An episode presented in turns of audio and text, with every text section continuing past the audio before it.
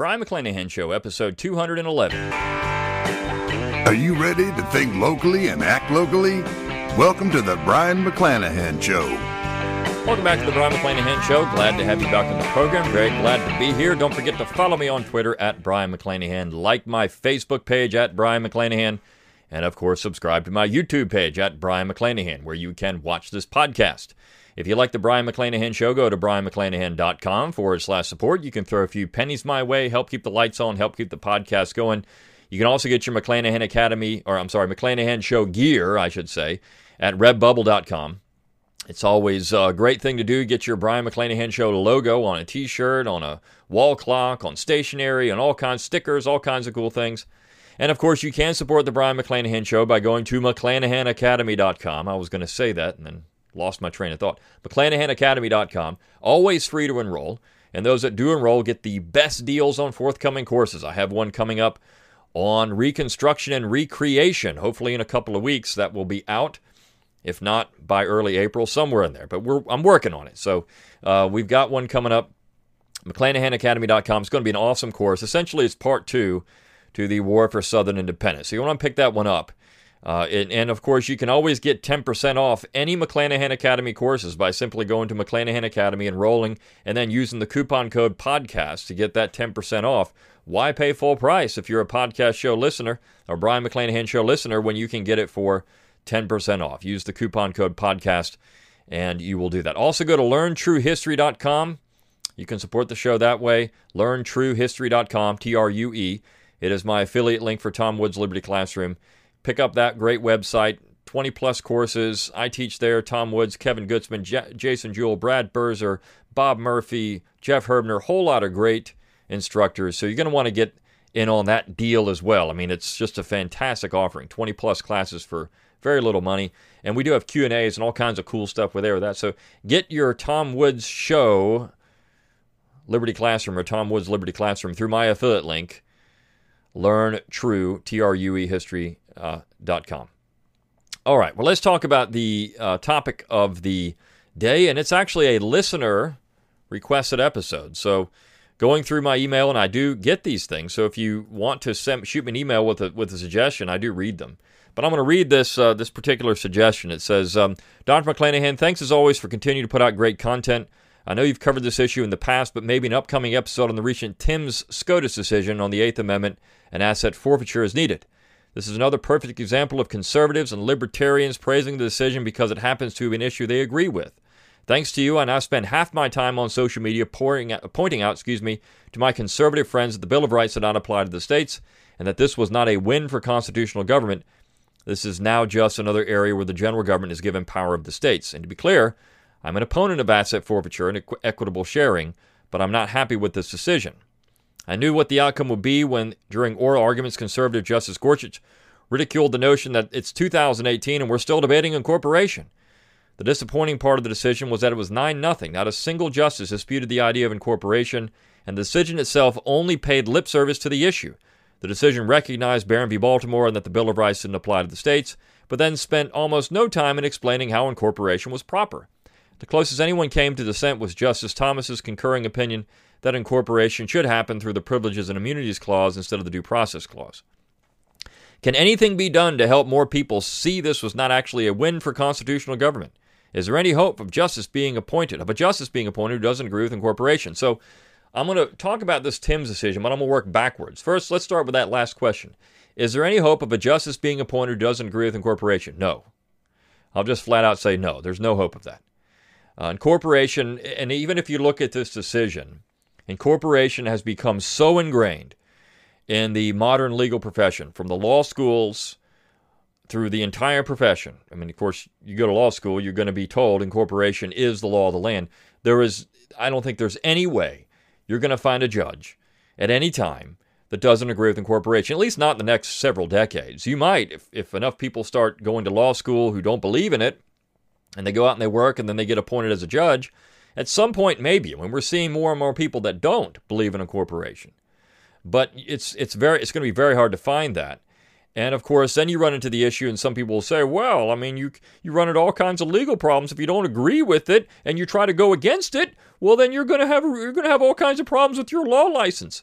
So uh, you've got that. Um, now, if you're a judge, you make a ruling, and of course, you get away with it. And we see it happen all the time. Judges make stupid rulings all the time. In this case, it'd be a, a good ruling.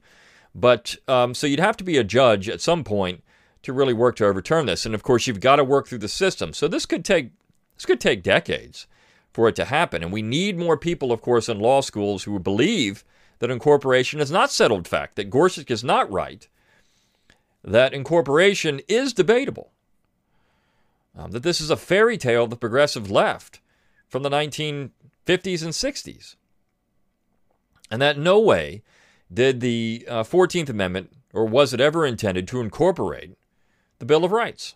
Now, there were people that said it, but of course, we know through ratification uh, that wasn't the case. And we know that there are Supreme Court decisions, i.e., the slaughterhouse cases, where it clearly said that the Bill of Rights was not incorporated uh, against the states by uh, the 14th Amendment. So we have we have a legal precedent there. It's just getting judges who want to believe that, and they have to go through the law school first and then become judges. So maybe in 20 years, 30 years, we ha- as we have some younger people that do listen to this podcast that do go to law school, I know for a fact we have them, I have them write me all the time. Maybe they become judges at some point. And maybe then we start to see a change in this entire mess that's become the national constitution. Uh, can there be any? Can anything be done to help more people see this is not actually a win for constitutional government? Well, you can keep typing it up, keep talking to them. And that's all you can do. That you have to win them over, and you can't always do it with a chainsaw. You got to do it with a scalpel. So um, of course, I know that the person that wrote this would say, Look, I agree with you, but this is bad because of this, this, and this. I mean, these are the things that you have to say. The ends don't justify the means. Um, we have to go about it the right way. And when you look at this particular decision, I'm going to go back and, and look at parts of the decision, particularly Thomas's dissent, because that is the most worthwhile part of the entire uh, uh, decision to read. All the rest of it, who cares? Uh, there is one paragraph I'm going to point to in the rest of it, but all the rest of it is just hogwash uh, because, of course, this of this idea of substantive due process, which is completely ridiculous. And even Clarence Thomas points that out. Substantive due process is a fairy tale. And if we believe in substantive due process, then, gosh, you might as well say that the uh, Dred Scott decision was the perfect or the, the right legal decision. I mean, because that's essentially what they use. And if you ask them that, if you ask a, a Supreme Court justice, I mean, do you believe in Dred Scott? No. Well, but you just ruled in substantive due process. You just used that to to uh, to find this this law was or this decision was unconstitutional, whatever it is, you you pin them down on that. Well, they don't really have an answer for that because they don't want to be on the side of Dred Scott, but yet they are with this decision. So the progressives need to be hammered for that all the time. Even the conservatives need to be hammered for that. They're, they're the same thing. Uh, you're creating rights out of thin air, um, rights that don't necessarily exist. Um, and and you're interpreting the Constitution in a way that was never designed to be interpreted. In fact, the Supreme Court actually said that in the Timbs decision, Timbs v. Indiana. So all you have to do is keep pointing out the illogical positions that they advocate. Ask your libertarian friends, do you believe in the Dred Scott decision? Because if you don't, then you can't believe in this decision either. Uh, you you have to you have to be consistent in that. Now, um, I think that's the only way to go about it. You, you, you can't be the, the angry guy out there trying to, uh, you know, just pector to people and say that you're completely wrong. You got to do it in a way, again, with a scalpel. And so I can go on this podcast and, and make fun of things and say things that, uh, you know, I normally wouldn't do if I'm really trying to persuade someone who doesn't agree with me. Uh, this podcast is for the already indoctrinated. This is this is for people most of the time who already think like I do. I mean, occasionally we get people that don't think like I do, and they listen, and then they learn something, and and uh, maybe they change their mind, maybe they don't. I'm just happy they listen. Um, but regardless, you have to go with a scalpel, and I think the best scalpel argument against this incorporation idea is Dred Scott. Substantive due process is a bad idea, or uh, when you hit them with the Hugo Black, so you agree with the Klan then. Uh, hit them with that. I mean, make them uncomfortable because you have to make them defend the idiots that came up with, with this idea of incorporation. And you have to make them defend a position that someone who is uh, and, and uncomfortable with uh, the 19th century in particular, and most Americans are uncomfortable with the 19th century. It just is what it is for me, but they're uncomfortable with it. Uh, you're going to make them you're going to make them squirm a little bit when you when you attack them these ways. So uh, bring up Dred Scott, bring up Black and Ku Klux Klan. I mean, I do this in, in how Alexander Hamilton screwed up America in the last uh, last half of the book. I get into that. So bring that up with them. Uh, that's the fun part. Now, on to the Timbs decision, uh, because the Timbs decision is uh, a, an interesting decision.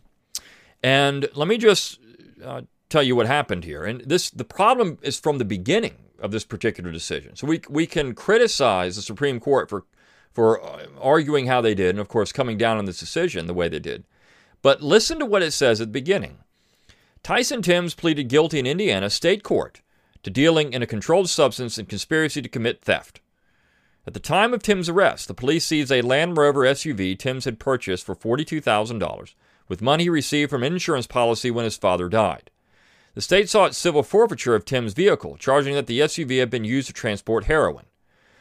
Observing that Timbs had recently purchased a vehicle for more than four times the maximum $10,000 monetary fine assessable against him for his drug conviction, the trial court denied the state's request. So here we have a trial court in the state of Indiana essentially saying, no, state, you can't do this. The court, the jury said you can't seize that vehicle. It was purchased with a life insurance policy. No drug money was used. So the trial court was 100% correct. Okay. The vehicle forfeiture, the court determined, would be grossly disproportionate to the gravity of Timbs offense, and therefore unconstitutional under the Eighth Amendment's excessive fines clause. Here's the problem. What they should have said is it's unconstitutional in the Indiana court, which actually the decision brings up. Even the Indiana Constitution says that this is unconstitutional. What they should have said is it's not unconstitutional in the Eighth Amendment. It's unconstitutional under the state of Indiana Constitution. Eighth Amendment be damned. That applies to the general government only, not to the states. You see, the states are the problem here. The state should have, should have defended itself. Said, look, I mean, our state constitution is very clear about this. You cannot do this. The state constitution is very clear, not the U.S. Constitution, not the Eighth Amendment. Here's the judge who's gone through law school, all, oh, the U.S. score, U.S. Constitution supreme, and we've got incorporation. Here's the issue this judge in this particular decision messed up from the beginning. So, therefore, then, it's appealed. The Court of Appeals of Indiana affirmed the decision, but the Indiana Supreme Court reversed, holding that the excessive fines clause constrains only federal action and is inapplicable to the two state in, impositions. There's the problem. The state court said, "Look, you can't you can't challenge uh, you can't challenge this decision on the Eighth Amendment to the U.S. Constitution. That applies only to the federal government,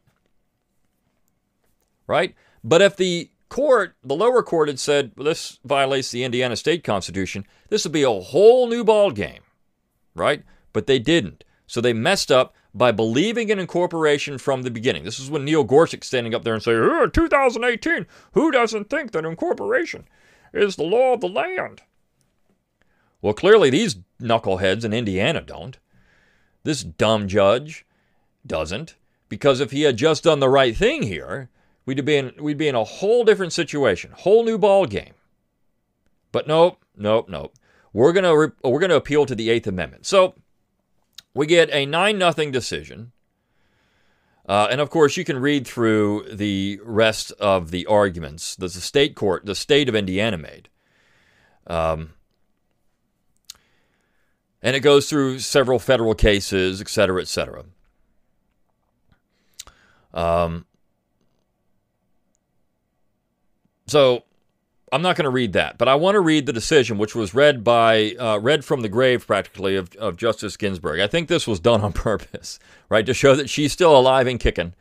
Um, so, I mean, she's got her workout calendar. She's still alive and kicking, and uh, you know, bless her heart. I hope I she I don't wish ill on anybody, so I hope she's still alive and kicking.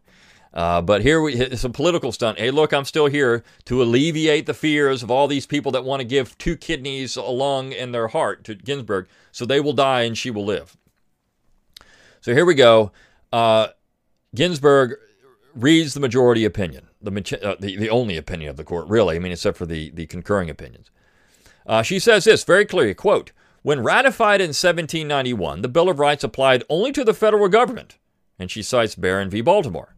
The constitutional amendments adopted in the aftermath of the Civil War, however, fundamentally altered our country's federal system. And this is, they're using the McDonald v. Heller, or McDonald uh, v. Chicago decision, excuse me, not the Heller, but McDonald v. Chicago decision. See, this is ingenious on the part of the lefties on the bench because they're using a decision that all the righties are going to say, oh, yes, yes, yes, cheer. We like McDonald v. Chicago. We like that. We like that. They're not going back to the stupid incorporation decisions from you know 50 years ago. Nope, nope, nope. They're going to this one because that's the one that, well, this gave us the Second Amendment, right? It incorporated the Second Amendment. So we're going to use that one against the right. And that's why that decision was disastrous, you see. Awful, awful decision. With only a handful of exceptions, this court has held that the 14th Amendment's Due Process Clause incorporates the protections contained in the Bill of Rights, rendering them applicable to the states.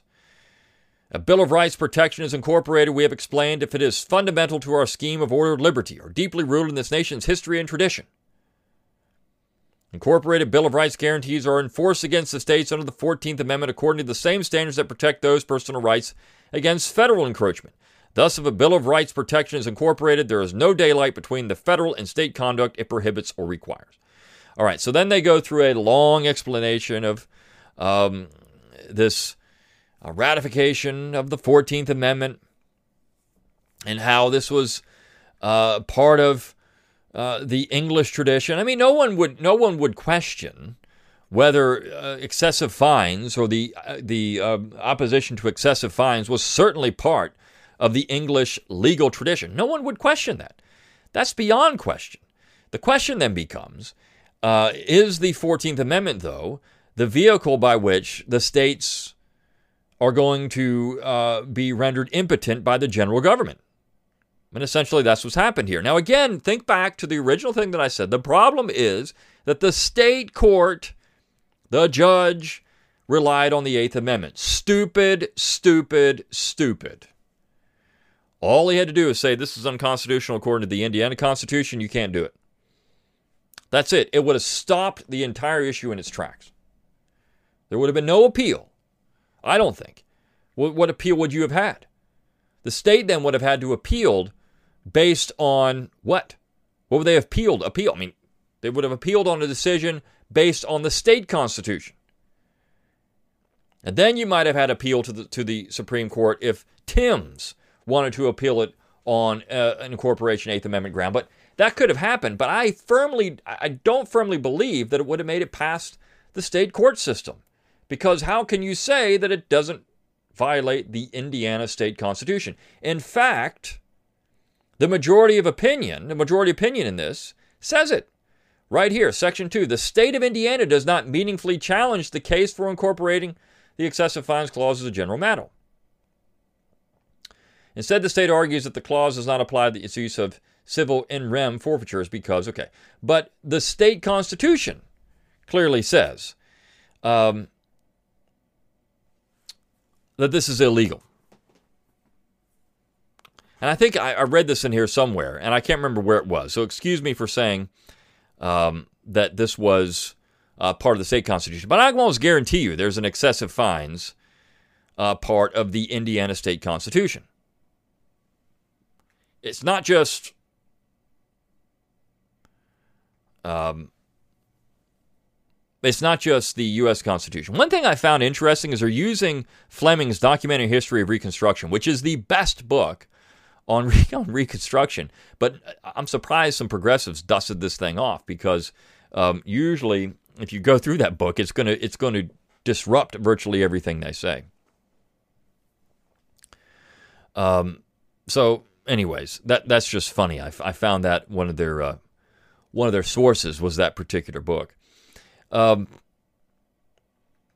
so we have that issue, and then we got we've got Gorsuch getting out there saying, you know what, um, the fact is, this is um, this has to be uh, incorporated. But let me get to Clarence Thomas's concurring opinion. Um, he says, I agree with the court that the 14th Amendment makes the 8th Amendment's prohibition on excessive fines fully applicable to the states, but I cannot agree with the route the court takes to reach this conclusion. Instead of reading the 14th Amendment's due process clause to encompass a substantive right that has nothing to do with process, I would hold that the right to be free from excessive fines is one of the privileges or immunities of citizens of the United States protected by the 14th Amendment. Uh, now, he, what does due process actually mean is a question here. Due process, of course, were all the proper procedures fo- followed in denying someone their property. If that's the case, then you were not denied your due process. But if we believe in substantive due process, meaning that because I own property, I should be able to take it wherever I want, and you can't pass laws prohibiting that, well, that's something entirely different. Um, this is the same argument Southerners were using in the 1850s in taking slaves into the Western territories. Now, um, that's a Fifth Amendment argument essentially. Uh, and that's what they were saying. And of course, they this is what the Supreme Court upheld in Dred Scott. So, do you believe in the Dred Scott decision? If you do, then you believe. then, if you believe in substantive pro, substantive due process, then you believe in the Dred Scott decision. You should be called out for that. So, you believe in Dred Scott. You believe in Hugo Black, the KKK judge. You believe in that, huh? Point him back in that direction. So uh, Thomas actually cites the McDonald decision. Of course, of course, he's going to cite that because that's the the the pinnacle, the zenith for these conservatives in this uh, issue of incorporation because it is the Second Amendment. Now, Thomas goes because the oxymoronic substantive due process doctrine is no basis in the Constitution it is usurping that the court has been able to, unable to, uns- I'm sorry, it's been unsurprising, excuse me, that the court has been unable to adhere to any guiding principle to distinguish fundamental rights that warrant protection from non fundamental rights that do not. And because the court's substantive due process precedents allow the court to fashion fundamental rights without any textual constraints, it is equally unsurprising that among these precedents are some of the court's most notoriously incorrect decisions. And he cites Roe v. Wade, Dred Scott v. Sandford, What's interesting about that, and he does bring up Dred Scott v. Sanford, so he's getting into substantive process. He's saying, look, that's a bad decision, but yet all these lefties, so I love it that he does this. Okay, that's that's great for Thomas to point that out. But he's wrong then about incorporation.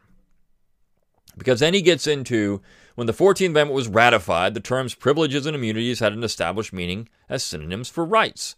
Now, what were those rights they were talking about? Well, life, liberty, and property. uh, the right to own property and the right to sit on juries. Essentially, that's what we're looking at here because you have to look at the context of the uh, the legislation that this amendment was designed to uphold, which were the Civil Rights Acts at the time. And essentially, all the Republicans wanted was for someone to be able to sit on juries and own property. Now we can look at well, is this excessive fines? No, this these are state issues. Now everyone says, well, the states were violating these things, so then uh, then invalidate it based on the state constitution.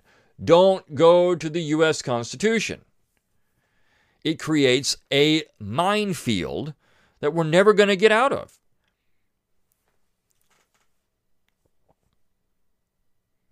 He says the question here is whether the Eighth Amendment's prohibition on excessive fines was considered such a right, meaning uh, an inalienable right of all men given legal effect by the codification of the Constitution's text.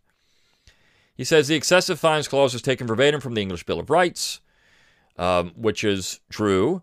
Um, the principle was reiterated in the first statute of Westminster, which is true. During the reign of the Stuarts, leading up to the Glorious Revolution, fines were a flashpoint in the constitutional political struggles, which is true. Um, now, and then he gets into uh, the Declaration. Uh, freedom from excessive fines was considered indisputably an ancient right of the subject in the Declaration of Rights, indictment against James II. I'm sorry, Declaration of Rights. Um, you do have, of course, in the Declaration of Independence, there is a mention of uh, this type of activity, which was problematic.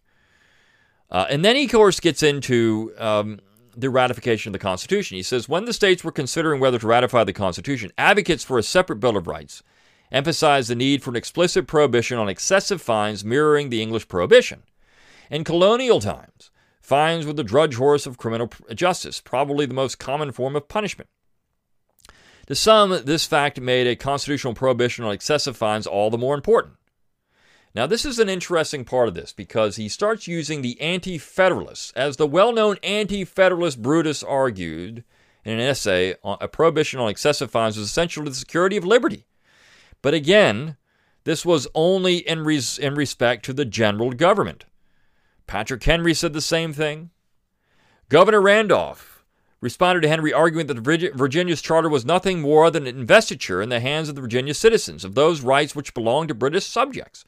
According to Randolph, the exclusion of excessive bail and fines would follow of itself without a Bill of Rights, for such fines would never be imposed absent corruption in the House of Representatives, Senate, and President, or judges acting contrary to justice. Now, again, this is all about the central government. For all the debate about whether an explicit prohibition on excessive fines is necessary in the federal constitution, all agreed that the prohibition on excessive fines was a well established and fundamental right of citizenship. All this is true. All this is true. But it only applied to the general government. Now, then he brings up Joseph Story. And Joseph Story's claim to fame is that he takes the arguments of the opponents of the Constitution, flips it on its head, and says, because the opponent said we had a national government, we have a national government. That's the problem with Joseph Story. And why Joseph Story is so dangerous. Now, then he goes to the 14th Amendment and he uses Eric Foner. Uh, the prohibition on excessive fines remained fundamental at the time of the 14th Amendment. In 1868, 35 of the 37 state constitutions expressly prohibited excessive fines. Nonetheless, the court notes abuses of fines continued, especially through the black codes adopted in several states. So this should have been a, a situation where the states then declared these things unconstitutional. And he says, well, of course, the authors of the 14th Amendment were aware of this. They wanted to knock it down. Um, he says, Examples abound. One congressman noted that Alabama's aristocratic and anti Republican laws, almost reenacting slavery, among other harsh inflictions, impose a fine of $50 and six months imprisonment on any servant or laborer, white or black, who loiters away his time or is stubborn or refractory. Um, these are vagrancy laws. And of course, this is when you get into the, the opposition to the black codes on vagrancy statutes. So you can't you can't have a vagrancy law anymore in any state because uh, supposedly of the 14th Amendment. Um, now, he says these and other examples of excessive fines from the historical record inform the nation's consideration of the 14th Amendment, but it didn't mean that this is what people said it would do when it was ratified. The attention given to abusive fines at the time of the 14th Amendment, along with the ubiquity of state excessive fines provisions, demonstrates that the public continued to understand the prohibition on excessive fines be a fundamental right of American citizenship. No one's denying that. But did the does the 14th Amendment knock these things down? No. No. No. Uh, one of the one of the individuals during the ratification of the, or actually the debate on the 14th stood up and said, "Well, you know what? The Bill of Rights are already incorporated against the states because of the supremacy clause." And uh, one of the other congressmen stood up and said, uh, "Wait a second here. Are you sure you know what you're talking about here? Because you know we had Barron v. Baltimore. We all know that the Bill of Rights didn't apply to the states. Madison wanted that to happen, but was rebuffed in that. So I think you're wrong." And they were 100% right about that. And of course, we have the slaughterhouse cases, which clearly say this is the case. Yet, we go forward in time, and because of judges legislating from the bench, making stuff up as they go, this is what we get. So Thomas concludes the right against excessive fines traces its lineage back to English law nearly a millennium, and from the founding of our country, it has been consistently recognized as a core right worthy of constitutional protection. As a constitutionally enumerated right understood to be a privilege of American citizenship, the Eighth Amendment's prohibition on excessive fines applies in full to the states. Stupid, stupid argument, because it doesn't. The state constitutions do this. Thomas even points it out 35 of 37. I bet you could go through every state constitution and, and find if in Indiana there is a prohibition on excessive fines. I can almost guarantee you there is. Now, I haven't looked at it, but I can almost guarantee you there is. So uh, we should be looking at that Constitution. We should be examining that Constitution. Uh, not the uh, the stupid situation of Clarence Thomas saying that, uh, well, this is an Eighth Amendment issue. Eighth Amendment issue. In fact, let me just say this. Um, I pulled up the uh, Indiana Constitution right here, Section 16 of the Indiana Constitution. Excessive bail shall not be required. Excessive fines shall not be imposed. Cruel and unusual punishment shall not be inflicted. Any all penalties shall be proportioned to the nature of the offense. So all you had to do was say that this this fine uh, from the for Mr. Timbs violated Section 16 of the Indiana Constitution. That's all you would have had to have said. But yet, that's not what we did. So therein lies the problem. It started from the beginning in this particular issue, from the beginning. So that's my position on all of this. I mean, what are you going to do? Well, you got to come up, you got to get judges. You got to get people that uh, are going to understand that um, you got to appeal to the state court first. You got to, I'm sorry, state constitution first. And if you do that, well, you're going to have better decisions. So I think that's where we are. Uh, and I hope this answered the question uh, that you that you asked. This one listener asked. And thanks for sending that in. You know, send me more. I've got all. I mean, I, I can answer questions all day. So I hope you enjoyed this episode of the Brion McClanahan Show. I will see you next time.